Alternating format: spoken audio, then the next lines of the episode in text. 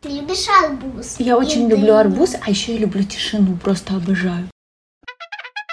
Не хочу, не буду. Всем привет, меня зовут Женя, и у меня двое детей. Саша 10, она три года училась дома, а теперь пойдет в частную школу. А Бруно 5 лет, и он не ходит в детский сад. Всем привет, меня зовут Майя, и у меня трое детей. Ване 10, Злате 8, и они не ходят в школу. А Вере 3 года, и она не ходит в детский сад. И мы начинаем второй сезон нашего подкаста, в котором мы хотели бы поговорить о книгах и фильмах, которые вдохновляют нас на обучение наших детей. Может быть, про каких-то людей, про учителей или просто тоже про родителей хоумскулеров, которые тоже нам дают такой толчок и новое второе дыхание, чтобы заниматься со своими детьми. Конечно, можно смотреть разные аккаунты в Инстаграм, еще где-то блоги, но, наверное, и мне, и Жене ближе взять книгу, потому что мы, в принципе, любим книги, да, и когда возникают какие-то такие вопросы, когда ты хочешь чем-то себя поддержать, э, может быть, найти какие-то истории, которые будут близки к твоей, то мы обращаемся к книгам. Именно поэтому первый выпуск мы хотим посвятить книжным историям. Мы начнем, наверное, с тех книг, которые мы читали в самом начале нашего включения в домашнее обучение. Почему-то та книга, которую я читала буквально в первые месяцы Сашиного первого класса, она оказала на меня самое большое влияние, и я ее перечитывала больше всего раз. Я буду рассказывать про книгу Салмана Хана «Весь мир. Школа». У нас получилось с Женей такое негласное, как-то само собой разделение, что Женя будет рассказывать про иностранных авторов, а я искала книги российских авторов. Мы как-то так вот между собой поделили этот книжный мир. И сегодня я расскажу о нескольких книгах таких довольно, наверное, известных авторов в среде хоумскулеров. Это книги Ренаты Кириллиной и ее мужа. Это прям целая серия небольших книг, и я быстренько пробегусь по некоторым из них. Еще я расскажу о книге Алексея Семеновичева, которая называется «Я в школу не хожу». Интригующее название. И не менее интригующее название «Детки без клетки». Книга Виктории Глазко. Я надеюсь, что я правильно ставлю ударение. Отлично. Я... Некоторые из этих наименований мне знакомы, но я их буквально читала года три назад. Будет интересно послушать, что, как, как тебе они сейчас воспринимаются спустя три года обучения. Давай начну рассказывать про Салмана Хана. Это книжка, которую сейчас, э, не знаю, можно ли ее найти э, где-то в продаже, потому что когда я ее покупала три года назад, был буквально один экземпляр в одном магазине, и я ее урвала. Она у меня, можно сказать, настольная книжка, в ней очень много стикеров, еще больше в ней подчеркиваний. Иногда я вписываю туда свои мысли, отвечая автору на его предложение. В общем, эта книжка, она, по сути, не про домашнее обучение, она про образование в целом. Салман Хан — это основатель Академии Хана, и в этой книге он рассказывает, почему и как он ее основал. Рассказывая о том, как он ее основывает, он критикует систему образования, которая сейчас существует в мире, и подробно ее разбирает. И поэтому эта книга, она мне давала опору а, в том смысле, что я не была изначально сторонником домашнего обучения, как вот мой ребенок точно не пойдет в школу, потому что школа это зло, система образования это зло, и я не хочу туда своих детей отдавать. Нет, я вообще об этом не думала. Я думала, что мой ребенок пойдет в школу во дворе рядом с домом, и все будет прекрасно. Да, я знала, что это ну, ничего хорошего от этого не стоит ждать, но как бы у меня особо не было мысли о том, чтобы держать кого-то дома. И, как я рассказывала в первом сезоне, Саша не пришла в школу, потому что она не захотела. И вот тогда для того, чтобы как-то себя поддержать, мне нужно было читать истории, подтверждающие мои мысли о том, почему система, современная система образования не работает, в чем она плоха, э, в чем ее ужасы, почему лучше учиться дома. И когда я читала вот эти вот э, результаты исследований, какие-то фразы умных людей, которые говорят, что нет, современная школа это очень плохо, она ничему не учит, она только разрушает людей. Я такая, ну вот, все, я молодец, я все сделала правильно. И эта книжка очень меня поддерживала. А Она начинается с того, что Салман Хан рассказывает, как он помог своей а, то ли кузине, то ли какой-то родственнице, которая провалила экзамен. Она была очень умной девочкой, хорошо сдавала обычно все предметы, но завалила экзамен и не могла пройти дальше. И он на каникулах стал ее подтягивать по телефону, потому что тогда интернет еще не особо был э, доступен. Они созванивались, и он постепенно объяснял ей какую-то тему для того, чтобы она могла сдать тестирование повторно. И когда он ей рассказывал что-то по теме, которой нужно было. Он понимал, что у нее есть пробелы в предыдущих темах, и поэтому она не может построить, как бы у нее недостаточно кирпичиков, чтобы построить здание, да, чтобы понять тему и сдать экзамен. И тогда у него начали появляться мысли о том, что современное образование не работает, потому что оно дает тебе какие-то разрозненные кусочки, и очень часто ты не можешь их соединить во что-то целое. И после того, как кузина успешно сдала его экзамен, он понял, что, в принципе, не владея никаким дополнительным образованием преподавателя или математика или еще кого-то, он может объяснять темы, которые он понимает. И он стал помогать другим своим родственникам, у него большая семья, и постепенно к нему стали приходить его многочисленные кузины и кузены, а, и он не мог уже справиться с потоком приходящих людей и стал записывать видеоролики. И вся вообще система обучения Хана, она построена на небольших роликах, максимум 10 минут, чаще меньше, когда тебе рисуют, рассказывают какую-то тему, на пальцах объясняют, а потом ты отвечаешь на какие-то вопросы, которые, ну, как тест, который позволяет проверить, понял ты то, что было сказано вот в этом маленьком видео или нет, можешь ли ты сам найти решение. Вот, и дальше он, Салман рассказывает о об образовании, как оно вообще изначально было придумано, для кого, зачем, про прусскую систему, которая вообще-то была придумана для того, чтобы следовать правилам, чтобы воспитывать граждан, которые будут э, согласны с тем, что говорит начальство, согласны с тем, что говорит государство, что они должны знать какие-то правила, и эти люди не должны думать самостоятельно. Если они думают самостоятельно, значит, они могут додуматься до того, что государство не, право, не право, а что нужно как-то с кем-то бороться. Это не то, что нужно было. Вот, и когда Хан критикует систему образования, он рассказывает о том, что она абсолютно линейна, о том, что ты что-то прошел, пошел дальше, и у тебя зачастую нет возможности вернуться к тому, что ты прошел. Например, у тебя уже новый учебник, ты учишь историю, учебник шестого класса у тебя закончился в прошлом году, сейчас у тебя учебник седьмого класса, и ты не можешь даже физически заглянуть в то, что было раньше. Тетради, если они есть дома, то ты их точно не носишь с собой в школу, ты не можешь посмотреть, не можешь вернуться, вспомнить, что там было. То у тебя нет никакой связи между предметами, это абсолютно отдельные кусочки информации. То, что у тебя география никак не связана с историей, биология никак не связана с географией и так далее. И ты учишь вот эти отдельные кирпичики, вставляешь в свое здание, и оно получается у тебя не некрасивое, не, не стройное, и будет в этом здании нельзя жить.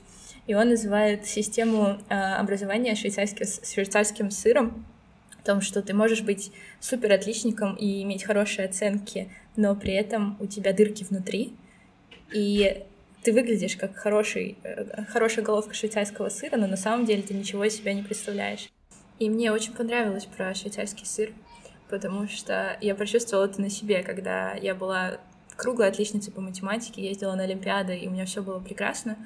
Но в какой-то момент в девятом классе я перестала понимать что-то, и мне не нравился преподаватель, мне не нравились уроки. И когда я пришла в десятый со своей пятеркой по математике, которую мне все равно поставили в девятом классе, я пришла в десятый класс к новому преподавателю, и вот тут вскрылось, что я не понимаю ничего, потому что математика — это тот предмет, когда, если ты что-то не понял, то лучше вернись обратно. Ты не сможешь пойти дальше. Да. И я была тем человеком, который 30 декабря сидел вечером в учительской за столом, со слезами решал примеры и умолял поставить тройку, тройку по математике, чтобы не вылететь из лицея, потому что, ну, и для меня это был такой когнитивный диссонанс, когда я привыкла, знаешь, что, вот я хорошая ученица по математике, я езжу на Олимпиады, я вот так вот приношу какие-то там дипломы в школу, и все знают, что у меня все хорошо по математике, и тут я сейчас вылечу из школы, потому что у меня двойка по математике.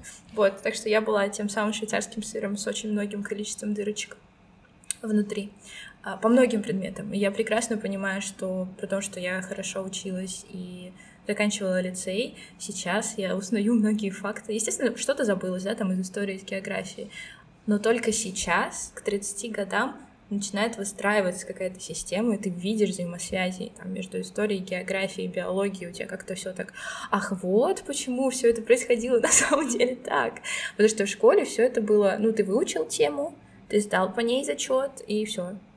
Тебе это больше ничего не нужно. Да. Можно забыть сразу. Потому что, да, у меня точно такая же история. Я тоже хорошо училась в школе, тоже была отличницей, но я понимаю, что это вообще ни о чем не говорит. Вот, Салман Хан очень подробно об этом рассказывает, о том, что нет смысла двигаться дальше.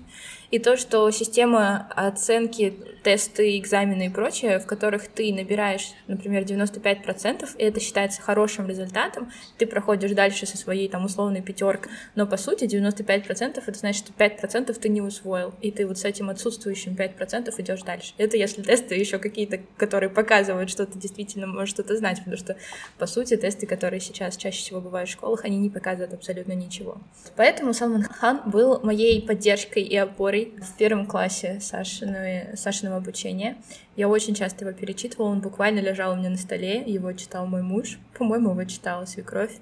Я его советовала всем своим друзьям, которым было интересное образование, и а, я очень рекомендую эту книжку. Это действительно очень вдохновляющая книга, которая э, еще и тебя, тебе самому помогает поверить в то, что ты сможешь учить своего ребенка. Потому что очень часто, когда ты кому-то говоришь, что мой ребенок учится дома, тебя спрашивают, а как, как ты будешь его учить? Ты же не учитель, да?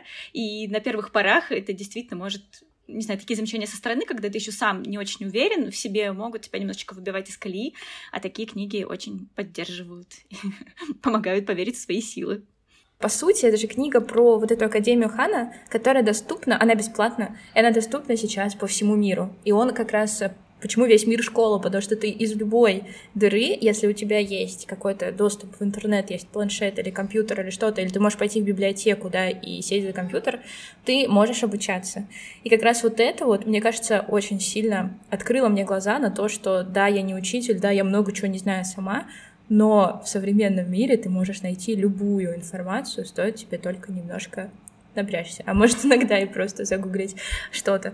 Вот, и это было большая поддержка в том, что, ну, особенно в начальной школе, ну, ничего не стоит обучить ребенка каким-то навыкам, показать ему, как можно учиться, где добывать информацию. Поэтому эта книга лучшая книжка про домашнее обучение, при том, что она не о домашнем обучении. Да, тут можно добавить, что есть детское приложение Академии Хана со всякими интересными заданиями, и что есть же YouTube-каналы, с роликами, в том числе есть канал с роликами, там не все ролики, но их тоже очень много, которые переведены на русский язык. После твоей позитивной речи про Салмана Хана мне прям как-то непонятно, как рассказывать. Вообще очень полезно читать книги, с которыми ты сам можешь внутренне, внутренне спорить. Наверное, сейчас их э, проще читать, потому что у тебя есть опыт, и есть у тебя какая-то поддержка, соответственно. Да, да, да, да, да. да. Когда я читала вот эти вот вот эти книги, про которые ты сейчас будешь рассказывать, а, в первом Сашином классе, они скорее у меня вызывали какое-то недоумение. Да, да, да. Я как раз хотела потом об этом сказать. Я начну с книг Ренаты Кириллиной. Э, сначала я узнала об о ней не как об авторе книг, а как и человека, который основал школу, который занимается, я так понимаю, тьюторством, тоже каким-то обучением детей. И сначала я просто видела ее материалы на сайте и пользовалась э, ими для обучения старшего ребенка чтению, а потом и Злату тоже по этим материалам учила. И когда увидела книги, я думаю, о, здорово. Это которая 60 минут сделала?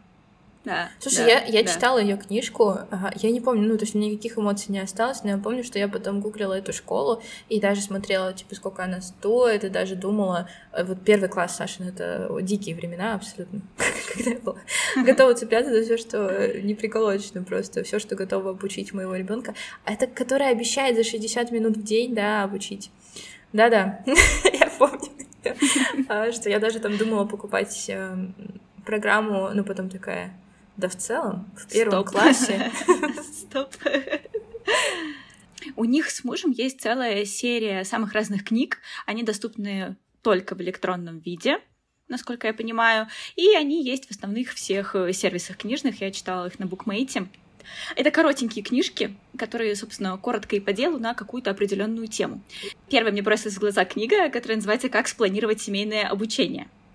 Потому что звучит э, название очень многообещающе, и я думаю, что тем, кто начинает как раз семейное обучение, хочется для себя какого-то конкретного плана, каких-то конкретных шагов, потому что как раз-таки пугает вот это вот, что как я все охвачу, как я ничего не упущу, как э, вот вообще не оставить каких-то дыр, не дай бог, в образовании ребенка. Естественно, это все страшно, это все пугает. Я помню, что когда Ваня пошел в первый класс, он при прикреплен к частной школе, которая присылает тебе все обучающие программы, которые, собственно, выглядят как документы для учителей, и для обычного человека это просто какая-то дичь, вот это вот э, школьное планирование, да, PDF-документы. И я пыталась из них что-то выписывать, чтобы записать себе темы, которые должен изучить мой ребенок. Ну, как-то я очень быстро потом забила на это, потому что поняла, что, собственно, тем в первом классе не так много и не так все страшно. Вот, но возвращаясь к книге. А, я сейчас перелистывала опять, перечитывала эту книгу, и это именно пособие с планами, очень конкретное, без личных историй, как часто бывает в книгах о семейном обучении, да, это просто конкретные шаги. И дается очень много разных типов планирования для разных людей. И это плюс, конечно, безусловно, да, что у тебя конкретно, что у тебя конкретные примеры. Но мне кажется, что эти книги, они больше подходят для людей, которые уже действительно частично погрузились в семейное обучение и уже имеют свой опыт обучения ребенка. Потому что если ты просто с нуля откроешь такую книгу, в которой а вот такой составить план, а вот такой вот там трекер с галочками, то у тебя просто распухнет голова, и мне кажется, что ты начнешь еще больше бояться, что ты просто не уместишь у себя в голове столько видов планирования, столько галочек, столько дел ребенку. Мне кажется, кажется, что такая литература, она полезна, а, к ней можно обратиться, но именно чтобы взять что-то очень точечно, что-то, может быть, вдохновиться в какой-то момент, но не использовать их именно, что вот это учебник э, по организации семейного обучения, потому что действительно голова может пойти кругом. Ну, у меня такое сложилось впечатление о них. Правильно понимаю, что это просто набор инструментов, в котором ты можешь выбрать какой-то конкретный для тебя? Да. То есть не да, то, что ты да, используешь их все. О, а вообще там предлагается составить очень много учебных планов.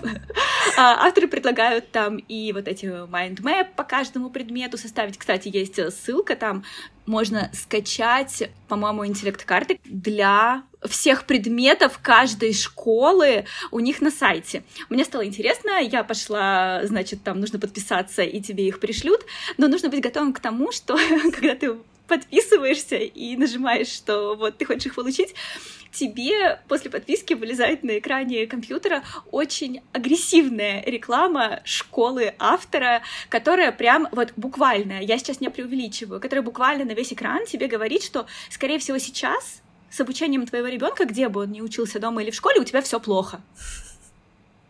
Ну, то есть у вас все плохо.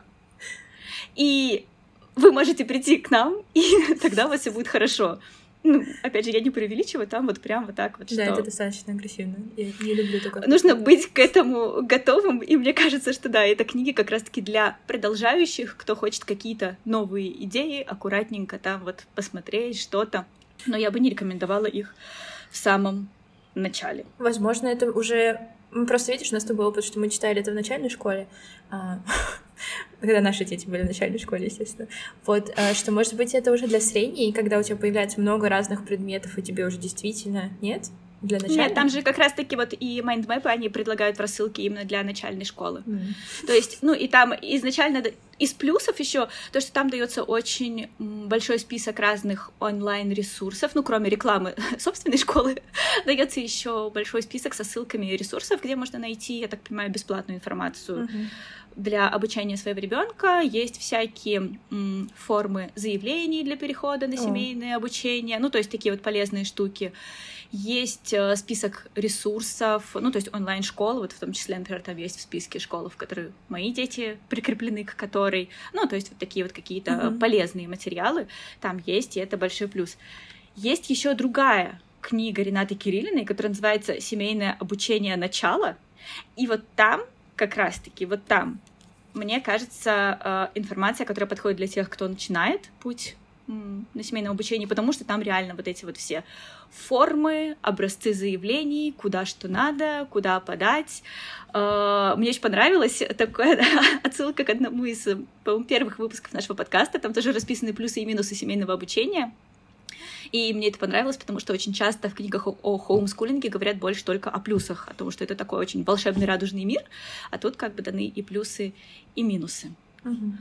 Вот, вот эту книгу я бы рекомендовала тем, кто начинает. Ну и плюс у них очень много книжек, которые посвящены конкретным темам, то есть из серии «Как научить писать», «Как научить э, читать», еще что-то. Там тоже можно какие-то отдельные методики брать. Это, говорю, очень коротенькие книжки, которые можно просто посмотреть, подходят тебе методики или нет, и использовать. Поэтому ну, Удобно, что они есть во всех подписках, что их можно найти. И просто Да, действительно да, не тратить да. деньги и не искать эти книги где-то в магазинах, не ждать, пока они придут, а просто взять и пролистать и выбрать. Да, так что вот эти вот, в принципе, э, не на сто процентов, но я могла бы их рекомендовать. Еще одна книга, про которую я не знала. Я знаю, что ты про нее знала, когда Саша в первый класс пошла, и что тебе она известна, но я узнала о ней только сейчас, когда готовилась к нашему выпуску подкаста. Это книга Алексея Семеновичева «Я в школу не хожу». Я ее читала в электронном виде, тоже она есть э, в Bookmate в приложении, точно я там ее читала. Вот, мне стало интересно, потому что это опыт папы. Ну, все равно, да, это как-то немножко по-другому. Мы как-то привыкли все равно, что обучением детей занимаются мамы, а здесь опыт папы, плюс папа многодетного с тремя детьми, и мне стало интересно, что же там может быть такого. Сначала, когда я начала читать, я выделила для себя плюсом то, что это история именно человека, который не учитель, у него нет своей школы, у него нет ничего вот этого, то есть, ну, он Обычный далёк- человек. Да, это обычный человек, плюс у которого, говорю, трое разновозрастных детей, и старшую дочку он забирал из школы, причем из средней школы, по-моему, в седьмом классе она была, когда он ее забирал домой на семейное обучение. То есть это не с нуля хомскулинг с первого класса, а это именно хомскулинг, который уже после школы. Это другой опыт. Ну и плюс это уже не началка, это уже что-то посложнее, где больше предметов, да, где уже есть сомнения в своей компетенции, да, насколько ты сможешь там какие-то уже такие более серьезные предметы, серьезные темы объяснить, рассказать. В книге приводятся прям очень конкретные описания учебного дня, то есть из серии там, во сколько мы вставали, что мы делали тогда, что мы делали это. Мне всегда интересно читать, как у других людей распланирован день вот на семейном образовании. Мне такое очень интересно, и поэтому вот это вот мне в книге понравилось. Какие-то такие вот э, советы. Мне особенно запало, я себе даже выписала, я не знаю, насколько это будет применимо в нашей жизни, потому что мне всегда хочется составить план для нашего хомскулинга, но он каждый раз проваливается. Но мне очень понравилась система с серии два предмета утром, два предмета вечером. И что утром вы выбираете какие-то более сложные предметы, а вечером уже которые там нравятся, легче идут или просто, в принципе, простые. Вот, это как-то вот у меня такой Я не помню, запал метод. прочитав эту книгу или прочитав какую-то другую вот из этого же списка, в первом классе я расписывала то, что мы встаем не позднее 9, в 10 у нас э, русский язык. У нас прописи.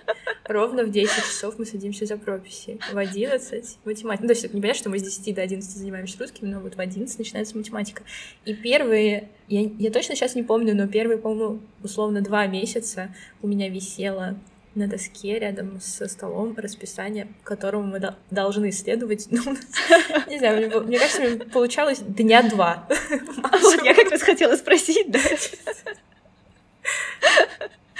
У меня до сих пор висит Здесь компьютерный стол стоит в комнате, и над ним висит распечатанное с Pinterest красивое расписание, в котором вписаны карандашом какие-то предметы. Слушай, Но она уже выцвела. Это достаточно забавная история, то, что я очень люблю порядок, я люблю расписание, которому никто не собирается следовать в моей семье. Но у меня была история из Сашиного детства, когда она была младенцем. Мне кажется, ей было полгода, и она очень плохо спала. И я в какой-то момент на той же самой доске, где потом было расписание, написала, во сколько мы встаем, во сколько кормления, во сколько все дневные сны. Они у меня были написаны временными слотами четко.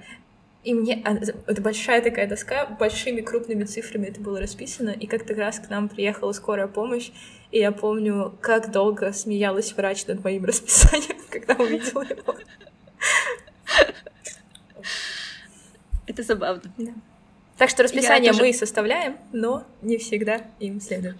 Обожаю расписание, обожаю планы, но я люблю их только составлять, но не следовать. А вообще, да, все это планирование, заполнение каких-то ячеек, боже, это просто вот... Мне кажется, я должна была работать к методистам где-то. Это вот просто, просто мое. Призвание. Так, еще про, возвращаясь да, к книге Семеновичева. Мне понравилось то, что это история обычного человека. Мне понравилось, что это описание реальных каких-то хомскулерских будней. И еще откликались мысли о том, что, ну, опять же, на семейном обучении цель наша — это именно научить ребенка учиться. Это Америку все, открыла сейчас. что тебе понравилось. Это то, что мне понравилось. А, Из того, что, наверное, меня отталкивало во время прочтения, это такой довольно агрессивный стиль написания, который говорит о том, что учителя в школе неудачники, у них вообще ничему нельзя научиться нормальным людям, что все такое плохое, что... Ну, в общем, получается, что мир такой черно-белый, да? В школе, условно, 50 оттенков серого жизни, а как только ты оттуда уходишь, у тебя начинается радуга, единороги, у ребенка тут же просыпается интерес к учебе, он хочет писать книги, он хочет читать э, учить стихи, рассказывать, ставить домашние спектакли, ходить э, в кучу кружков и, и так далее. Э, Мне кажется, что это не совсем так. Книга, которая демотивирует просто. Когда ты Да, видишь, что у да, тебя когда так не ты получается. читаешь а, и думаешь, а почему же у меня не так? А, а что? А что? Вот. И автор, отец, отец хоумскулеров, он еще говорит довольно много о финансах, он сам бизнесмен, и поэтому он вот говорит как-то о финансовой стороне, о том, как научить там ребенка зарабатывать, что на хомскулинге у него больше возможностей, чтобы какие-то вот свои первые деньги начать зарабатывать, чтобы оплачивать свои какие-то занятия, которые ему интересны. И он очень много говорит о том, что прежде чем забирать ребенка из школы, вы должны вообще там все очень много раз обсчитать, потому что это дорогое удовольствие, вы должны быть уверены, что вы все это потянете, потому что это нужны вот репетиторы, нужно все. Ну, то есть он как-то делает упор на то, что тебе обязательно понадобятся репетиторы, тебе обязательно нужно будет много денег вкладывать, намного больше, там, чем если бы у тебя ходил ребенок в школу. Про деньги в школе, отступление. Я хотела в этом году купить Ване учебник по русскому языку, потому что я переживаю, что мы какие-то не все темы охватываем. Я вчера русский язык, четвертый класс. Две книжечки, они же тоненькие по русскому языку, они два тоненьких тома в мягких обложках. 1600 рублей. Я думаю, ладно, без учебника пока. Свои тексты. Конец истории. Так что это еще вопрос, на самом деле. Про учебники забавно, потому что я в первом классе купила все. Я купила учебник по математике, купила учебник по русскому, купила а, учебник Да. по литературе и э, там какой-то литературный э, что-то типа журнала, который ты должен заполнять, потому что ты читаешь. Мы заполнили две странички. У меня все на два дня две странички, но это правда, мы там буквально две-три странички заполнили и больше не притрагивались к этим учебникам ни разу. У меня для первого класса есть эм, книги для чтения по истории от русской классической школы, двухтомник. Угадай, сколько раз они читаны. Вы их открывали? Я их листала, там прикольно, там красивая Не ты, бумага. а там дети твои. иллюстра- Нет, конечно, боже. Там красивые, на самом деле, есть иллюстрации всякие, ну, именно картины, еще что-то. И текст, на самом деле, там такой довольно литературный и хорошо написанный, и я думала, что мы будем их читать, ну, кроме первой главы, что мир сотворил Бог, и как бы вот это все. Ну, потому что это РКШ, понятно. А дальше, в принципе, оно написано нормально, но ну, как-то вот именно с детьми, давайте мы сейчас сядем, почитаем книжку по истории, ну, как-то с моими детьми это не сильно заходит, на самом деле. Хотя они и на хомскулинге и должны интересоваться всем и делать проекты целыми днями. Они должны красивые. сами к тебе прибегать и говорить, мама, давай почитаем книжку по истории. Да. Смотри, какие тут картинки и литературный текст. Да. Какие делаю выводы? Книгу Алексея Семеновичева читать не обязательно. В принципе, если вы просто, ну, если вы любите читать э, Все подряд. э, истории. А, там в конце есть интервью с э, разными родителями, семьями, которые рассказывают о своем опыте семейного обучения. Он такие коротенькие, там, то есть всем задаются одинаковые вопросы, и несколько семей отвечают на эти вопросы. Но там, опять же, все вот такое вот очень розово-единорожное, как мне показалось. Как раз-таки вот, да, про то, что хомскулинг — это рай, если кто-то был до этого в школе, то да, вот это вот, что было все плохо, а стало прям вообще в кайф. Не знаю. Возможно, если бы я читала эту книгу в самом начале, если бы мне вот действительно нужно было убедиться, прочитать книжку, чтобы убедиться, что да, моему ребенку не надо идти в школу. Тогда бы я прочитала эти истории и сказала, слава богу, он не идет в школу, там все так плохо. Но так как я никогда не была так настроена прям вот радикально, да, против школы, и сейчас я тоже так не настроена, и я как бы спокойно отношусь к тому, что мой ребенок, возможно, пойдет потом в школу, то такие заявления вызывают у меня такую улыбку, усмешку. Думаю, ну да, да, окей. У него еще есть вторая книжка, что-то там, какая-то педагогика, но я ее уже не стала читать. Потому что его книга первая вот эта вот, она как раз-таки не о педагогике, она больше о том, что Моя задача помогать ребенку дома планировать и платить за репетиторов. Собственно, на этом как бы вот мои обязанности родителя хомскулера заканчиваются. И третья книга, которую я прочитала специально сейчас тоже к выпуску нашего подкаста. Это книга «Детки без клетки. Среднее образование в семье» и автора Виктория Глазко. Мне эта книга попадалась раньше на глаза, название весьма интригующее. И мне кажется, что вот эта вот фраза «детки без клетки», она тоже нам сразу говорит о том, что автор считает школу злом. И, собственно, собственно, про это будет книга, про то, что, да, у автора ребенок сначала ходил в школу в первый класс, первый класс полностью проучился в школе, а со второго года обучения ребенка забрали на хомскулинг, и самой главной причиной было то, что семья, во-первых, любит путешествовать, вести какой-то такой довольно активный образ жизни, а в школе еще и вторая смена во втором классе должна была быть. Это, кстати, довольно частая история про хомскулеров, когда забирают детей домой из-за второй смены в школе. Ну, потому что я так кошмар. поняла, почитав. Да. И ребенка, собственно, со второго класса забрали домой. Из плюсов я себе отметила то, что в книге тоже вот конкретно расписано, как и по какому предмету были построены в семье занятия. То есть не просто расписание, а еще и по конкретным предметам. То есть там автор рассказывает, русский язык мы изучали так, там чуть ли, помню, с конкретными названиями всех пособий, математику так, окружающий так, ну, то есть какие-то вот такие вот можно для себя тоже взять э, интересные да, идеи, моменты, почитать, как устроено было у других. Опять же, тем, кто только начинает учить детей дома, я бы книгу не советовала, потому что эта книга тоже радужная единорожная, тоже про то, что забрали ребенка из школы, и он тут же начал просто в удовольствие читать стихи и устраивать литературные вечера.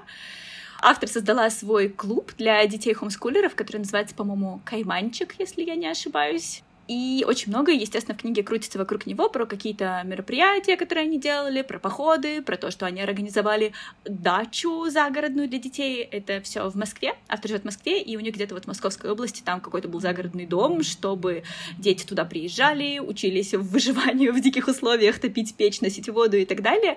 Но я думаю, что это тоже такая история. Ну, не у каждого есть такая возможность, не все родители настолько инициативны, чтобы создавать какие-то клубы, и не у каждого рядом есть есть какие-то клубы, чтобы в них участвовать, поэтому ты это читаешь, и может, мне кажется, это тоже такое негативное влияние иметь что ты начинаешь переживать, что «А у моего ребенка нет таких возможностей, а как же?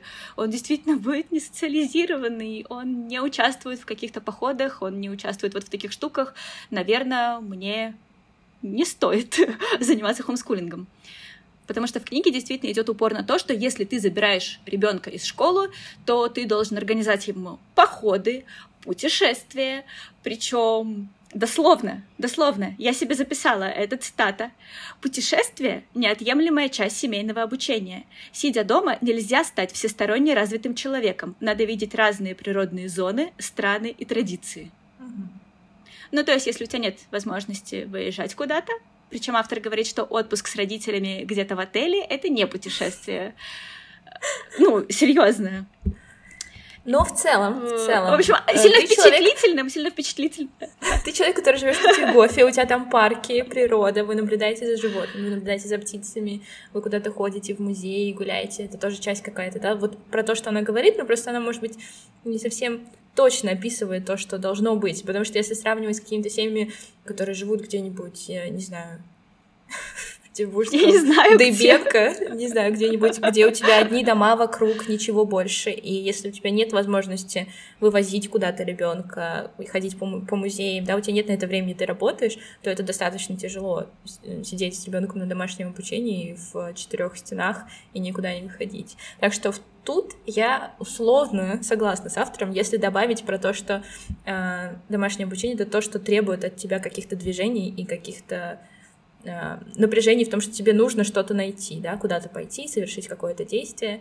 А, У меня была дов- довольно сложная история с этим, потому что я жила в Рыбацком, это, это метро, район в Петербурге, где очень мало хомскулеров, и они никак с собой не взаимодействуют. Я помню, что я писала в первом Сашином классе, я писала по чатам, что есть ли тут хомскулеры, чтобы как-то там встречаться, потому что в нашем районе во время, когда школа, на площадках нет никого, только малыши. И получается, ребенок выходит гулять, и он не видит вообще детей, никого нету. Вот. И для того, чтобы э, мы могли с кем-то общаться, а мы любим общаться, нам приходилось куда-то ездить достаточно далеко, нам приходилось ездить в центр. И когда вот э, до начала войны мы открывали свою школу демократическую, которая просуществовала месяц, она была от меня так далеко, что мы ездили туда полтора часа. И каждое, каждое утро зимнее в феврале, когда мы ехали в нашу же демократическую школу, которую мы сами основали, в которой мы сами э, полностью обустроили, принесли туда все книжки и все материалы, я проклинала каждое утро из-за этой дороги в метро в эту школу. Поэтому, да, мне тоже кажется, что вроде бы и хорошо что-то основать, но это всегда очень сложно и больно. Смотря в зависимости от того, где ты живешь и кто тебя окружает. Ну, это не для каждого человека, согласись. Да, кому-то это может быть не нужно.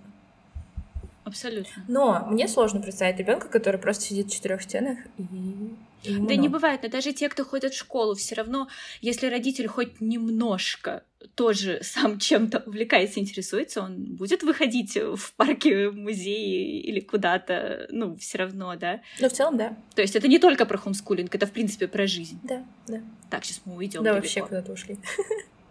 Я бы сказала, что эту книгу можно прочесть просто для разнообразия, для ознакомления, для того, чтобы узнать какую-то историю еще одной из семьи хоумскулеров, но просто быть готовым к тому, что сильно какой-то полезной прикладной информации вы оттуда не вынесете, и рекомендации, которые дает автор, они довольно специфичны. Там еще была такая цитата. Если ребенок живет в семье, а не сдается в школу, то типа у него все будет окей. Боже. Мне кажется, что книги, даже, да, действительно, с которыми ты не согласен полностью, они все равно способны дать тебе поле для размышлений. И несмотря на то, что книги, которые я читала и перечитывала к подкасту, я не могу рекомендовать на сто процентов, все равно после их прочтения у меня появилось какое-то вдохновение снова заниматься с детьми, снова что-то делать. Э, То есть книги — это все равно какой-то такой прекрасный ресурс. Я абсолютно согласна, потому что в первом классе, когда Саша была, я читала постоянно, смотрела всякие видео про образование, всяких великих учителей, тет-токи о том, как нужно учить детей, какое есть образование, какие есть школы. Мне все это было очень интересно. И я сразу шла и придумывала какие-то идеи, да, свои занятия, что-то такое. А со временем, когда ты такой, да я уже все знаю, ну, кто мне что нового расскажет про домашнее обучение, ты все меньше погружаешься в эту тему, все меньше читаешь, все меньше слушаешь, ты уже идешь по какой-то накатанной дорожке, что, ну, вот, в принципе, мы вот так вот делаем, так и будем делать дальше, оно, в принципе, работает, ничего нового тебе уже как-то не особо хочется произносить.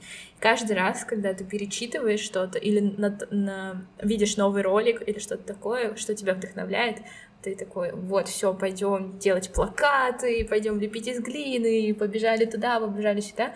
И книги, и фильмы — это то, что дает мне сил и дает мне какие-то новые идеи, чтобы развивать наше домашнее обучение на новый уровень. Что я могу добавить? Я согласна с тобой на сто процентов. Ты перечитываешь, ты вспоминаешь что-то, что, может быть, ты хотел попробовать, но не попробовал. Действительно, когда ты уже долго. И с детьми дома что ты делаешь, ты делаешь это как-то одинаково, что ли. А тут всем взбодриться и детям, и родителям. Встречаемся во втором эпизоде. Будем говорить про новые книжки. Подписывайтесь на нас на всех платформах, где вы нас слушаете. Ставьте лайки, пишите комментарии. До скорых встреч. Пока. Можете рассказать нам о своих любимых или нелюбимых книгах о хоумскулинге? Потому что книжные списочки — это то, что мы с Женей очень-очень-очень любим. Скажи пока, я потом где-нибудь это вставлю. Сережа понял, что мы уже очень долго сидим и принес мне еды. Всем пока!